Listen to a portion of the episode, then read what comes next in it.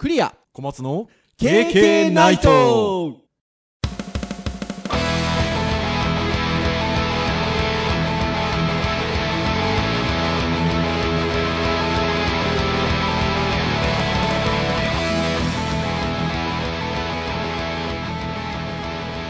ケーケはい、ということで、第258回の配信でございます。お届けをいたしますのはクリアと、はい、小松です。どうぞよろしくお願いいたします。はい、よろしくお願いします。はい、ということで、えー、毎度、毎度の、えー、ケーケーナイトでございますけれども、はい。今日はあれですよね、普段より若干ですけど、あの収録時間が早いそうです感じですよねやれば、やればできるんですね。収録時間が早いってなんかあの小裸に言う感じの速さじゃないですけどね。まああの、ね。普段より1時間とかまだ日付は超えてないというかまだね前の日でもないですけどはい。感じでございます。が、はい。なんでこうちょっと早めに撮ってるかっていうと私が体調不良ちょっとなっておりましてですね。ということもございましてちょっと早めの時間で小松先生にお願いできないですか？なんつって無理を言ってですね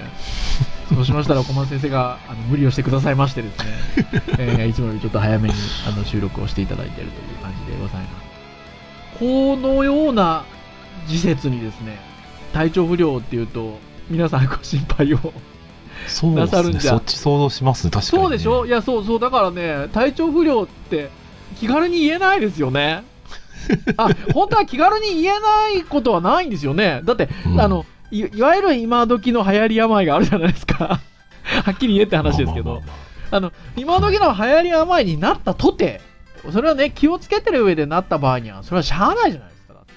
そうだから、そうですねあのー差別になっちゃいますからね、まあ、ね。まあ、今時の流行り病とはちょっと違っておりまして、ちょっとね、実は前回のこの、経験ナイトの収録の日かな？実は小松先生にあの収録する前に編集会議の時に、ちょっと実は今朝方ぐらいから調子悪くてっていう話は実はしてて、えっと、どう調子が悪かったかっていうと、体にですね、発疹が複数箇所に出ておりまして、奥さんから早めに寝ろって言われてるんですよ、はははなんつって言ってたのが実は前回の収録だったんですけど、遅くなりましたね。で、その2日後ぐらいに結構ひどくなりまして、それが。体に出てるっていうのがあるんでっていうので、あの、皮膚科にちょっと私行きましてですね。診断結果としてはジンマシンだと。で、まあ原因は、まあ食べ物とかじゃなくて、疲れとストレスですね、ということで言われまして。ストレスはね、あんま自覚がないので、まあ、自分の中では疲れだということにしてるんですけど。まあ、ちょっとね、なかなかこう、原因不明の病気ってやっぱり、あの、ストレスにこう、起因させちゃう感じは、き感じますけどね。ねうんそうそう。ストレスと病気はね、関因果関係はあると思うんですけど、はい。やっぱこう、初見だけだとなかなかわかんないもんだと、やっぱり安静にしたりとか、うん。そのストレスかからないようにしたら、割とね、自然治癒力が上がって治っちゃうことが多分多いから、まあそういう診断になれるんじゃないかな。ね。まあ実際どうかわかんないですけどね。そう。なんですけど。ねまあなんですけど。割とはっきりと 疲れとストレスです。何度か聞き返したんですけど、うん。疲れとストレスですって言われて。わかりましたと。いうことでいわゆるこう夏休み的な休みを取ってなかったのではあはあはあ。まあ割とこうあのポッドキャストの収録でも言ってましたけどあの配信でもあの忙しくはしてたので。うんいわゆる夏季休暇的な休暇は取ってなかったので、なので、あの、実はちょっと夏季休暇取って安静にしておりまして、えーちょっと早めに寝たりっていう生活をしてるので、早く収録をお願いしていいですか？なんて、先ほどの冒頭の話になるわけですね。はい。まあ、お医者さんの言うことは。はね、守んないといけないですからね。はいまあ、なので、お薬を飲んでるっていうことはありますので、ジンマシンも収まってきてるんですけど、お薬飲んで落ち着いてきてるっていうところだとすればね、あの、根本のあれとして、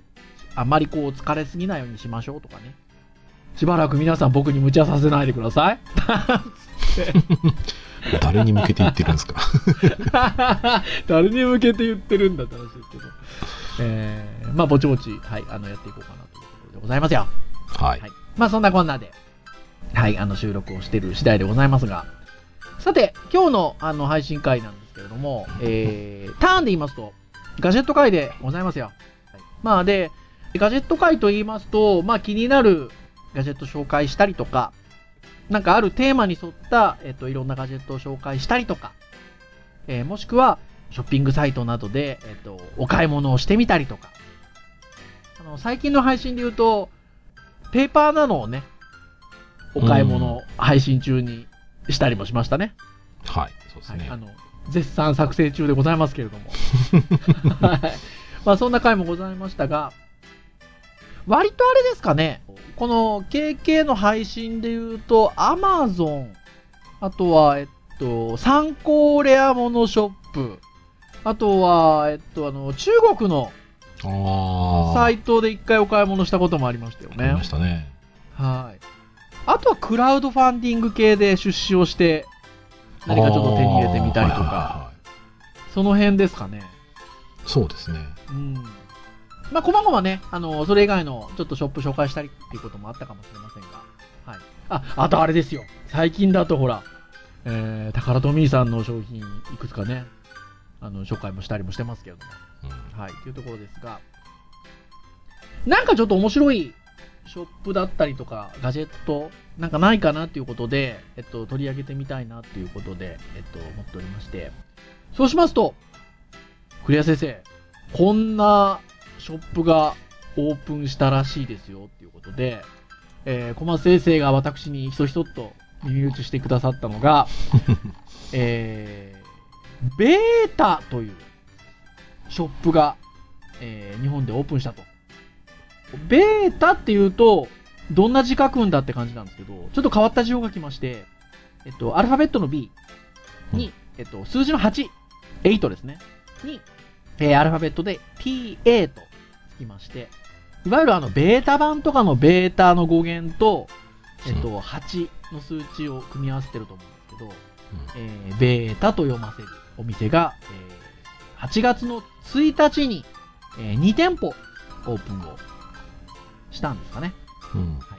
えー上陸しますよっていうニュースがまずあって、これは、えっと、インプレスウォッチさんの記事かな。えっと、この記事自体は1月ぐらいに記事になってるものなんですけど、この夏上陸ということで、えーベータという、えー店舗が上陸しますよというニュースを、えっと、小松先生がシェアしてくださってですね。はい。はい、実際にあの8月1日に有楽町と新宿の2店舗オープンしているということで、ちょっとまずはこの店舗を紹介しようかなということで。実は、えっと、記事の中の説明書きで言うと、2015年にサンフランシスコでこのベータっていう、えっと、店舗が、えっと、オープンしていると。で、えっと、現在は、えっと、アメリカ、えっと、今年の1月現在で、えっと、アメリカに24店舗うんそして、、えっと、ドバイ、ドバイですよ。に1店舗。1月の段階でその、アメリカ24店舗、ドバイ1店舗で、この8月に日本2店舗。うん。で、っていう店舗なんですけど、先ほども言った通り、今日ガジェットに絡むような何かちょっとお店みたいなところで紹介をしようかなっていうことで、えっと、投稿スタートしたので、えっと、そんなようなものが店舗で扱ってたりするんですけど、実はこの店舗、小松先生がこうやってそうやってあの紹介してくださったんですけど、とね、あれ、春先、本学、デジタルハリウッド大学の本学の教員研修があった時に、うんうん。えっと、ファシリテーターをその時してくださった羽根先生っていうね、アクティブラーニングの有名なはい先生いらっしゃいますけれども、あ羽根先生が、この店舗たまたま紹介されてたんですよ。うん。アメリカにこんなショップがありますっていうことで。で、えーよもやだから小松先生に言われるまでそれが日本でオープンしてるとは思いもよらなかったんですけど、うん。その教員研修で羽根先生が、えっと、このショップを紹介してくださった時にこのショップは何を売ってる店でしょうかっていうクイズっぽい感じで、ああのー教員研修なんでね。え教員の先生方僕も含めですけど問いかけがあったんですよ。それで答えを聞いた時にへーって思ったんですけどこのお店面白いものを売ってるんですよね。うん。まあ、売ってるって言い方が正しいのかどうかわからないんですけど、そうですね。じゃあなんでこんなニュースに取り上げられるぐらいえーのあのお店なのかというと、この店が売ってるのは、体験を売ってるんですよね。まあ実際物をね、まあ置いてはいるんですけどね。そうですね。はい体験ですよね。そう、体験を売ってると。で、どういうことかっていうと、これなんて言ったらいいんでしょうね。お店のサブスクリプションって言い方をするといいんでしょうかね。うーん、そうですね。まあ、多分、ベータっていう企画をまず持ち、で、そこで一応こういうコンセプトで、えー体験型のストア、まあ、出店しませんか？っていう、はい多分、コンセプトにお互いに合うような、多分感じで、だから、売り手からしてみたら、実店舗を持たなくていいし、ね、えっ、と、こっち側のその体験を売る側からしてみたら、在庫を買えなくていい。はい。で、売った分のいくらかのね、マージンで、まあ、お金をもらうみたいな感じで多分やるんですかね。よく、あの、昔から例えば店舗に、お店に棚みたいなのがあって、はい。その棚を借りて、そこで自分が作ったものを売ったりみたいなのってあるじゃないですか。ありますね。で、まあ、あれとまあ感覚的に近いっちゃ近いんですけど、そのベータっていう店舗の中を区画が区切ってあって、えっと、それぞれブランドがそこに商品を出せるんですよね。はいはいはい。置けるんですよね。で、うんで、実際は、じゃあその置いてる商品って実どうなのかっていうと、本来は例えばベンチャーだったりとかで、うんネットで物を販売してたりするブランドさんだったりするわけですよ。はい。で、じゃあそういうブランドさんが実店舗をどんどんどんどんじゃあ出せてるかっていうとなかなか難しいところがあるので、えっと、そのベータっていう店舗のその区画を、えっと、まあ、借りてっていうんでしょうかね。うん。そして、えっと、そこで、えっと、体験してもらえると。なので、極端な話、えっと、あ、一応でもそこのお店でも買えるは買えるみたいなんですけど、うん。そうど、なんですけど、多分基本のコンセプトとしては、そこはもう体験してくれっていう。触ってくれっていう。で、はい。あ、気に入ったらもうネットで買ってくれよっていううん。のが多分基本的な考え方なんなので、えーもう本当にあの、そのお店自体は何かそこでこうガンガンガンガン売っていくっていうよりは、えっと、体験をしてもらう場所であると。体験を売る場所である。うんで、面白いのが、出品スペースには製品のイメージ映像や説明を流すディスプレイがあるらしいんですけど、それが、えータイムリーに PR コンテンツを更新できると。うん。で、店内の来店者がどのような体験をしたかをカメラで収集して、ソフトウェアでコード分析可能にすると。うんなので、カメラで分析しつつ、こういうお客さんが来たらこういうコンテンツを PR をディスプレイ流すぞみたいなことが多分、行われていくんですよね。うん。まさ。にこれ、今っぽいなと思って。まあね、特にこの、うんコロナのね、影響下において、なかなかやっぱりこう実店舗に行けないっていうところもあるし、実店舗もね、やっぱりお客さんが来ないとっていうところで、なかなか厳しい状況が続いてるとは思うんですけど、うん。こういうその体験売るっていうところで言うと、うん。ね、僕なんかも結構本屋行って、ああ、いい本あったと思って、うん持って帰るの重いから、じゃあアマゾンで注文しようって言って、そういう意味だと本屋さんにものすごく悪い感じがするわけですよね。なんだけど、そういう割り切りがきちんとでき、体験がそこでできて、うんあの、それを見て、あじゃあ買おうかなっていうのは、すごくありだなと思うし、うん。で、僕やっぱ感じるので言うと、今後今、実店舗型ではあるし、体験型ではあるんですけど、で実際多分店舗で体験できるのもいいし、うん。今後って、本当にネット越しでの体験も結構僕重要になると思うんですよ。うん。まあ、そういう意味だとこういう風な店舗がさらに踏み込んで、じゃあ予約制でもいいと思うので、うんじゃあ何時にお店伺いますって言ってネット越しに、うんあの、本日はご利用ありがとうございます。どの松見ますかみたいな感じで実店舗案内してくれるようなうん感じの例えばね、ものとかをサービスでやってくれたら、やっぱそれは面白いと思うんですよね。そうう。ん。まあ、売り上げにちょっとこう、費用対効果はちょっといろいろ考えなきゃいけないかもしれないですけど。はいはいはいはい。すごくまあそういうの面白いなと思います。なんかちょっと、ちょっと先の未来っていう感じが、する感じがあっていいなっていうふうに思いますね。単純に、あの、行きたいですけどね。うん、行きたい。うん。で、しかも、その、なんだろうな、こう、ガジェットって、やっぱりその、集められ方が、割と、その、スマホケースだったらスマホケースとかね。うん充電だったら充電そのなんだろう電池とかみたいな感じでうんバッテリーとかで集められちゃう感じでどっちかっていうとそのやっぱりその使用用途にまず一つ分けられてしまうでうんメーカーとかで分けられちゃうとそのメーカーのものしか見られないみたいな。うん。だけどこういうところ行ったらそのガジェットっていうくくりで僕はうん。いろんなそのお店のいろんなそのおすすめものが見られるっていう点で言うと、うやっぱないと思うんですよね。うん。なんかのものの専門もしくはそのお店そのものうん。のやっぱ中間にあるもんだと思うんで、うんまあ、ある意味セレクトショップですかねそういう意味だねガジェットの、まあね、そう、セレクトショップですよね。で、まあ本来ネット専業っぽい感じでやってる小さなブランドさんが、なんかいっぱい集まってるみたいな。わかりやすいところで言うと、実はこれ、えっと、インプレスウォッチさんの記事、先ほども言った通り、もともとこのベータが出展されますよっていうのは今年の1月ぐらいにあの記事が上がってたんですけど、さらにですね、今年の7月28日の、えっと、インプレスウォッチさんの記事で、体験型ストアベータ150の国内外ガジェット等を見るだけ歓迎っていう記事が上がっておりまして、まあ7月28日なんでもう8月1日のオープンのもう直前で、えっと、もう少し具体的なあのことが書いてある記事があるんですけど、えーまあ日本は2カ所、えっと、オープンと。えっと、新宿の丸井と、えー有楽町にある、えー有楽町電気ビル1階に、えっと、店舗構えていると。で、有楽町のお店の方だと、あの、ベースって皆さんわかりますかね？えっと、いろんな個人の人が、えっと、ネットショップを開店できるサービスがあるんですけど、ベースっていう。その、えっと、ベースの区画があるんですよ。うんもうこれなんかまさにですよね。まあ、本来はネットショップとして、こう、個人の方が、あのやってる商品、売ってる商品、ネットのみで売ってる商品。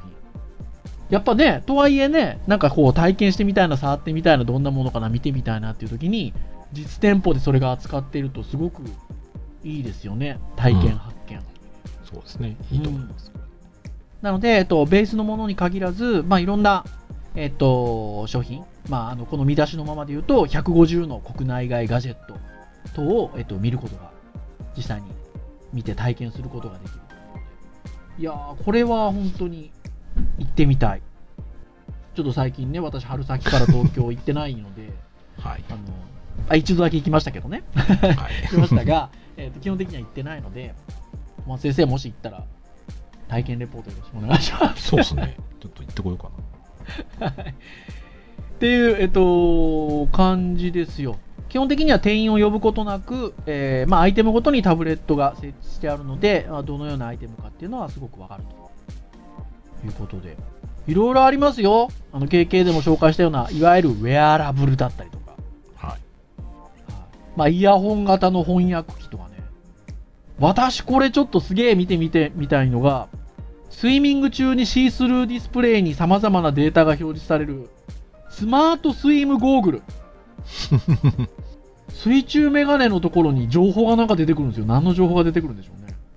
えっとね一応説明が一応見られるところで見てると、はい。えっと、スプリット距離ペースストロークレートカウントカロリーさらには心拍数など必要なメトリックを表示しますほんまかいなかっこいい。なんか手にもつけるんですかねそうするとねねえ。あったりとか、あとあれですよ。北斗の拳のイラストみたいなのがモチーフになったあのギターのピック型のコースターみたいなのも売ってて、これにタブレットをかざすと、ギタリストの布袋寅泰さんと北斗の拳のケンシロウラオがバンド演奏するっていう。いや布袋さん見劣りしなさそうだな本当ですよね。まあ、AR っぽいものがあったりとか、まあ、その他ね、カフェイン吸引デバイスがあったりの、まあ、いろんなうん、商品が扱ってありますね。うん、面白いですねこれね。いやー、面白いですね。というところで、スタッフ側の売らないといけない、客側の入ったら買わないといけないのではないかというお互いのストレスがない状態で接点を持つというところなんですけど、いや、お客さんは確かに店員さんもいなくて、えっと、そういったこう本来はネットでしかあの見れないものを体験できるということで言えば、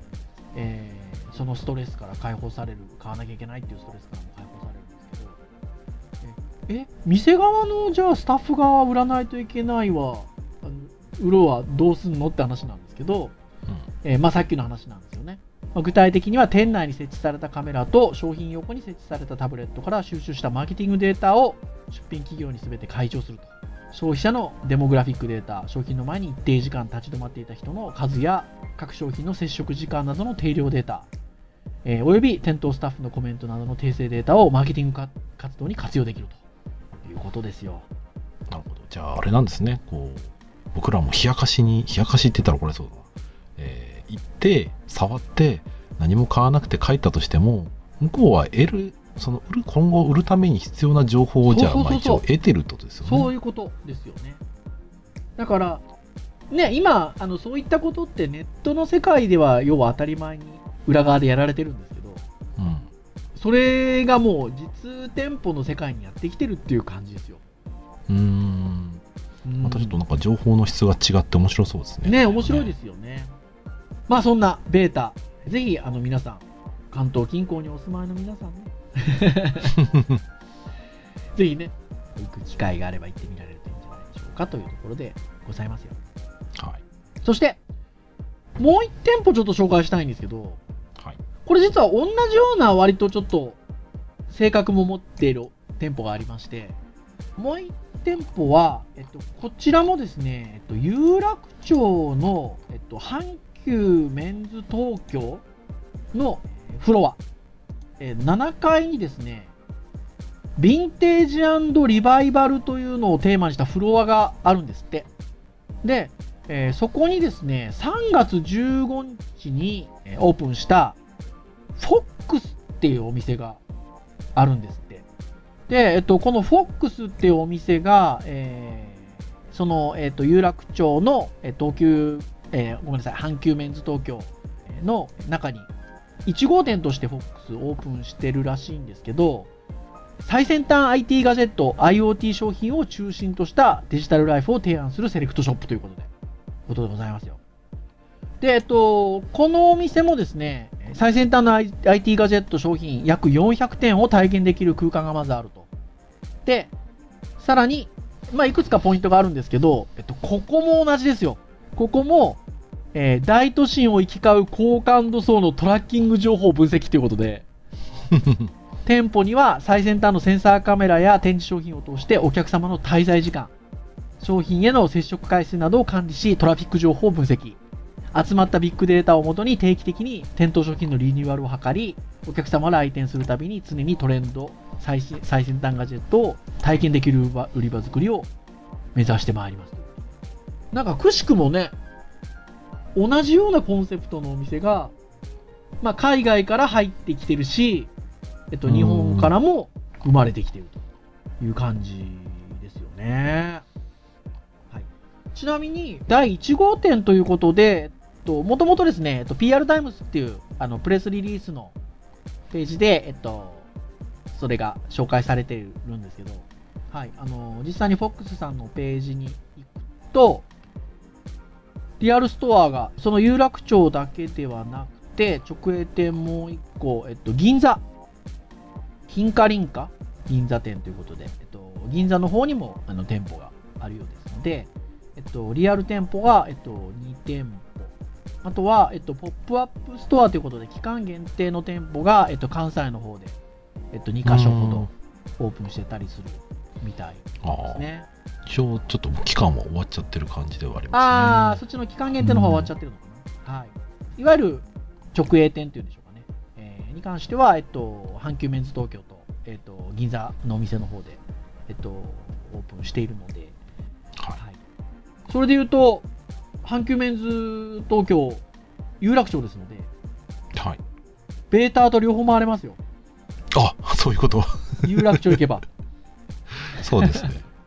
ってなところですが、まあ、こちらもなので、こっちは多分、もともとあの、店舗っていうのが多分、先に立ってて、えっと、ただし、えっと、体験を重視してて、トラッキングを追ってるっていうところだと。さっきのベータは逆に、えっと、リアルじゃなくてネットショップで、なかなか体験ができないものをセレクトして出しているっていうことでうんちょっとこう、最初の入り口が若干こう、違った切り口から来てるのかなと思うんですけど、まあ実際にそのペイ店舗の成り立ちみたいなところで言うと、割とこう、似たようなうん感じのところになってるのかなっていうところですよね。そうですね。なんか、本当にもうファッションのセレクトショップと、こう、アップルのストアをなんか合わせたような感じの店のなんか構えというか。ねえ、なってますよね。割となんか iPhone ケースなんかたくさん扱ってるような FOX の方の店舗に関しては、みたいですけど、うんディスプレイかっちょいいなでもなんかね、あの、ブラックベリーっていう携帯自体扱ってたりとか、うん。なんかね、いろんなものを扱ってるんですよね。で、FOX に関しては、リアル店舗は、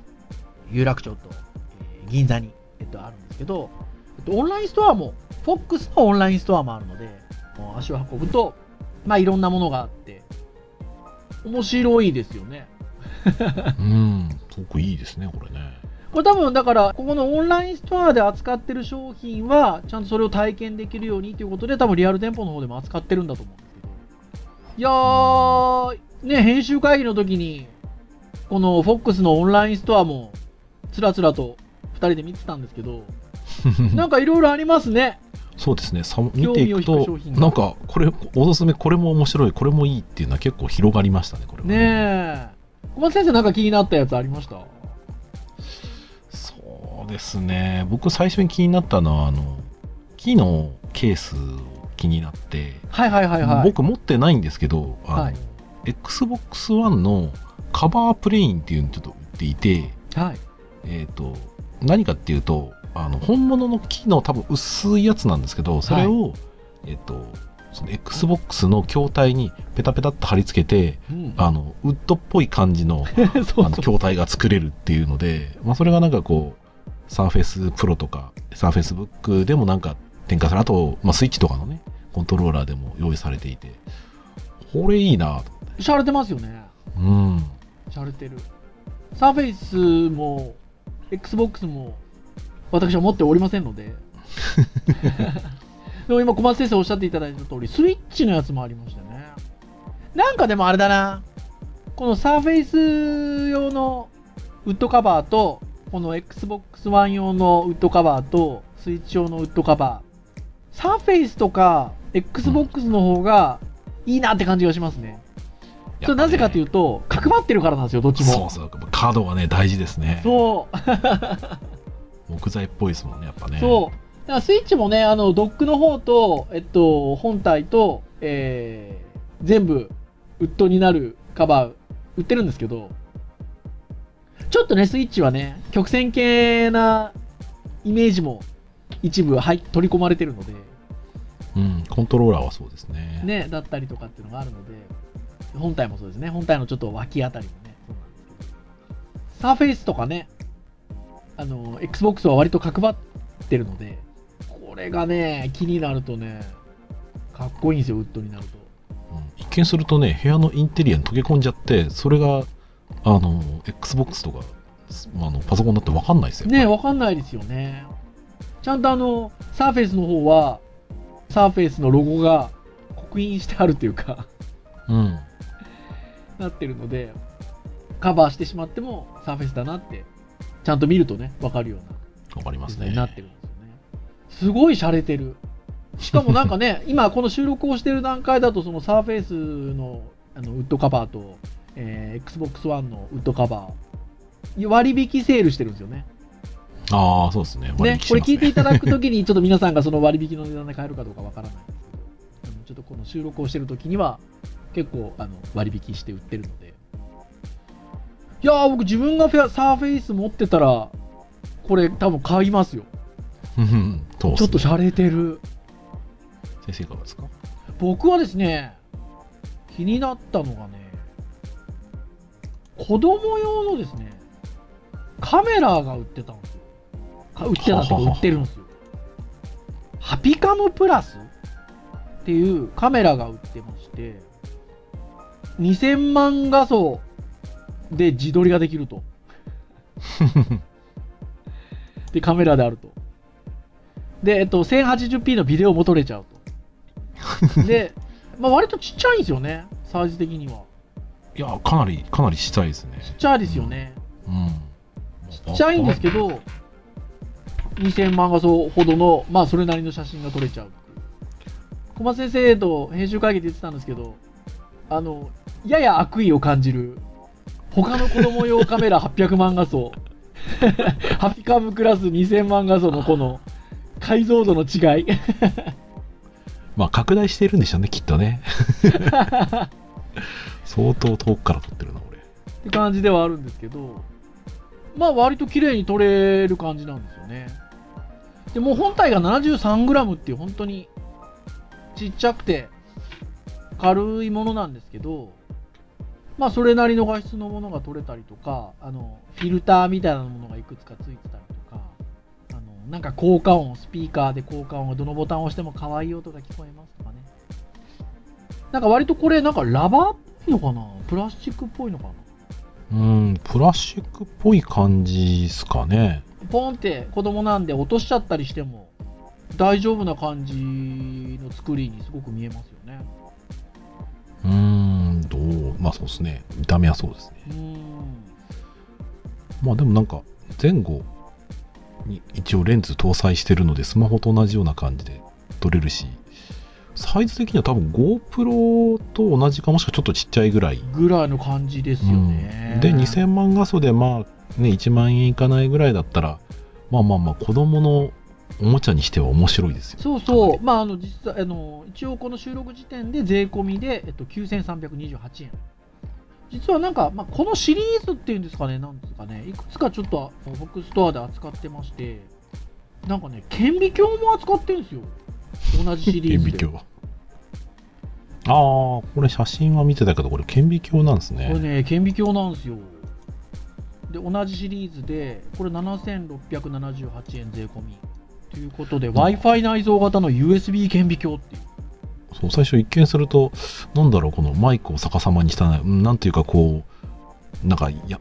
アラビックのや大和のりを逆さまにしたような、こう、造形が、でそこになんか、こう、くるくる回して調節するやつとか、ついてるんですけど、まあ、色カラフルでね、そうなんです。青と黄色で、可愛いですね。なんかですね、うちの娘が、あの、ベネッセで勉強してるんですけど、はいはいはい。ポイントみたいなのが貯まると、なんかもらえちゃったりするんですよ。しますね。はい。それで、あの、実は顕微鏡もらってたんです。はいはいはい。つい最近。で、顕微鏡、僕も覗かせてもらったんですけど、やっぱ面白いじゃないですか。うん。あの、ちょっと違った世界が見えるというか。はい。だから、ああ、いいな、今時の小学生って、そういうベネッセみたいなので勉強したらこういうのもらえるんだと思って、思ってたんですけど、これまたちょっと面白いなと思って、電子顕微鏡っぽい感じで。うん、そうですね。うん。すごくね、いろんな形で、まあ、最大倍率1000倍ということで、Windows 10スマホ、パソコン、なんかこのあたりの、なんか子供向けと言いつつ、まあまあ実際にね、子供に、あの、触ってもらうと面白いんだと思うんですけど、結構僕たちが触っても面白いんじゃなかろうかっていうような商品を扱ってたり。はい。そしてですよ、これは一応触れとかないといけないでしょう。小松先生と私で絶賛した商品が1個だけありまして、1個だけっていうとあれですけど、もちろんまだね、あの、細かく全部見てないから、他にもあるのかもしれませんが、はい。これは何でしょうね、いつの日か僕ら手にするんですかね？ちょっと、そうですね。買いたいですね、ちょっと。コミュニケーションツールにもなるし、もう単純に面白そうなんですよね。これは多分いいですよね。えー、何かと言いますと、あの、おもちゃなんです。で、色がすごくカラフルで、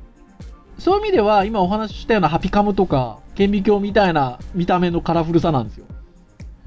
なんですけど、えっと、実際にはまあ子供向けということではなく、まあいろんな、まあ子供ももちろん楽しめますし、えー大人も楽しめると思うんですけど、電玉っていう商品がありまして、皆さん、電玉、リスナーの皆さん、電玉って聞いたら何想像しますか？これ、えー、IoT と、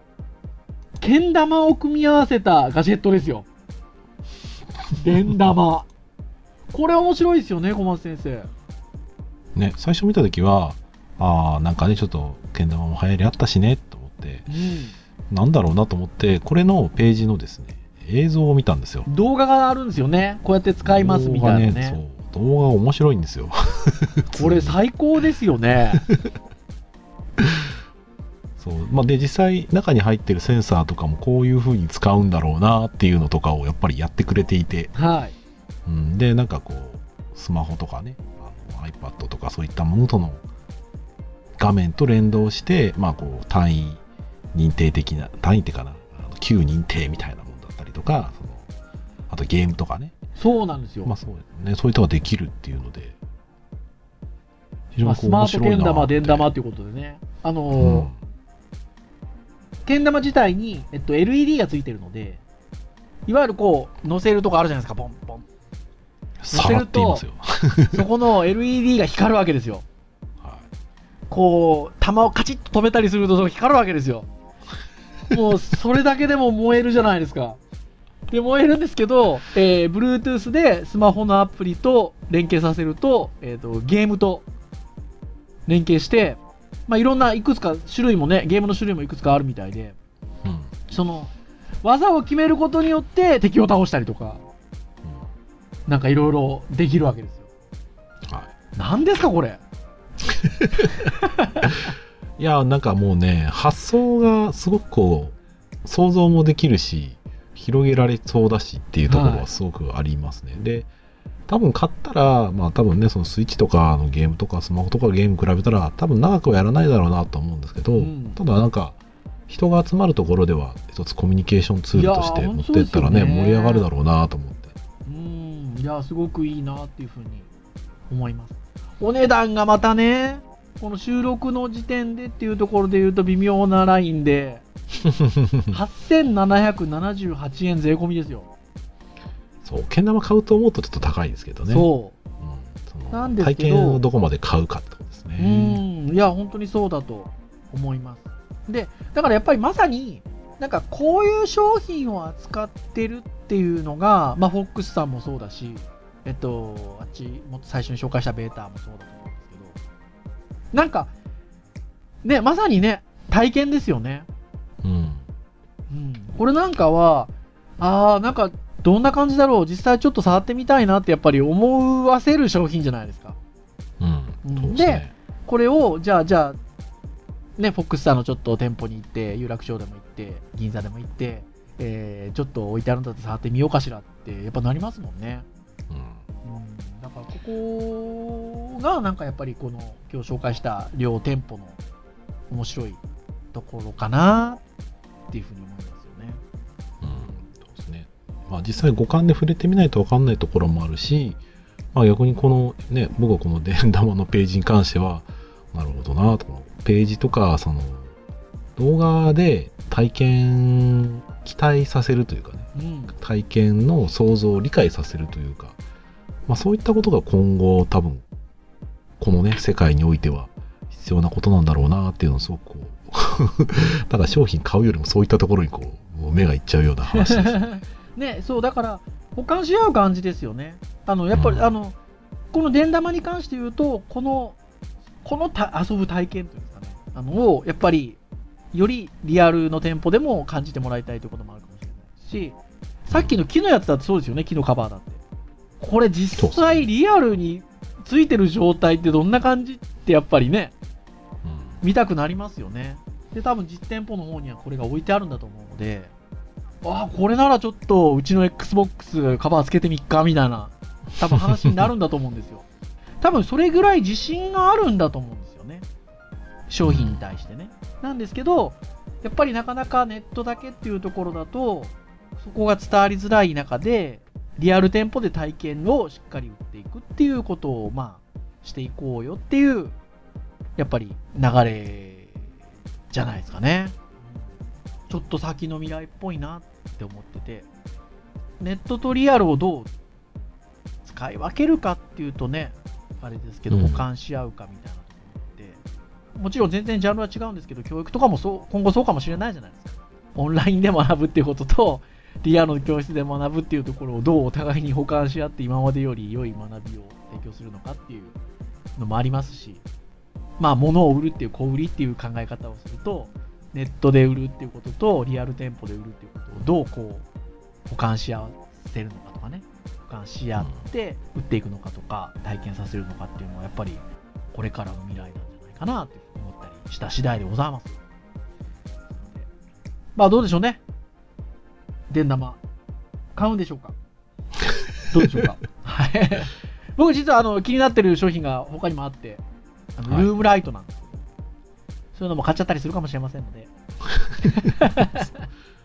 それまた別の回でね、は せっかくなんで、はい。うんまあ何か機会があれば、またやれればなというところでございますよ。はい。はい。以上といたしましょうかね。はい。えー、KK ナイトは毎週木曜日に配信をいたしております。えー、公式サイトアクセスをしていただけますと、えープレイヤーがございますので、直接聞いていただけます。